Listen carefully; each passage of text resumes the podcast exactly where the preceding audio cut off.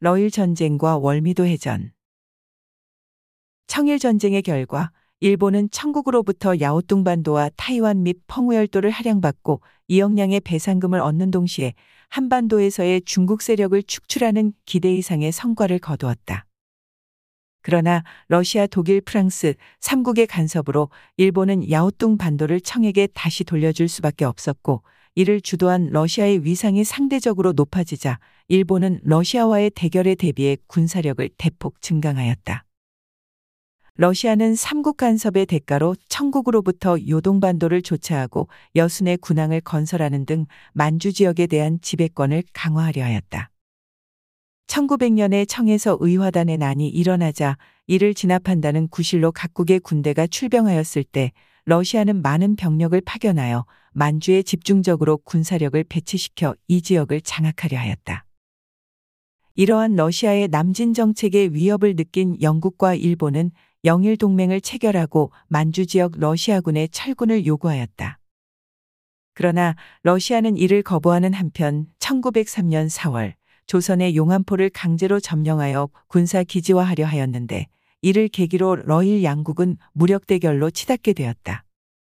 1903년 8월부터 1904년 초까지는 한국과 만주를 분할 점유하는 안을 두고 일단 외교적 담판이 시도되었으나 양국의 제국주의적 야심으로 합의에 이르지 못하였다. 이에 일본은 영국과 미국의 지지를 배경으로 무력을 통한 사태 해결을 추구하였다. 이에 따라 1903년 12월 30일 일본 가기는 어떠한 경우라도 한국을 식민지화하겠다는 무단적인 대한 방침을 결의하고 대러시아 개전 방침을 결정한 후 1904년 2월 6일 러시아의 국교 단절을 통보하고 정로군과 함께 미리 편성한 한국 파견군의 출병을 단행하였다. 사세보항을 출항한 해군 중장 도고의 60여 척 연합함대 가운데 정로군을 태운 선단은 여순으로 향하고 한국 파견군은 인천으로 향하여 8일 오후 인천항에 도착하였다. 일본군은 9일 오전 인천 상륙을 완료하고 러시아 영사관을 통해 인천항에 정박 중이던 러시아 군함 와리아크호와 코레츠호의 최후 통첩을 하는 한편 러일 간의 교전이 있을 수 있음을 각국 영사에게 통보하였다. 이에 조선 정부를 비롯한 각국이 인천항이 중립항임을 이유로 강력히 항의하였으나 일본이 이를 수용하지 않고 러시아 함대도 교전을 결정함에 따라 인천에서 러일 간의 해전이 발생하게 되었다. 2월 9일 오전 10시 소월미도 부근에 정박 중이던 러시아 군함이 닻을 거두고 일본 함대가 대기 중인 팔미도를 향하여 항진하자 팔미도 부근에서 전투가 전개되었다.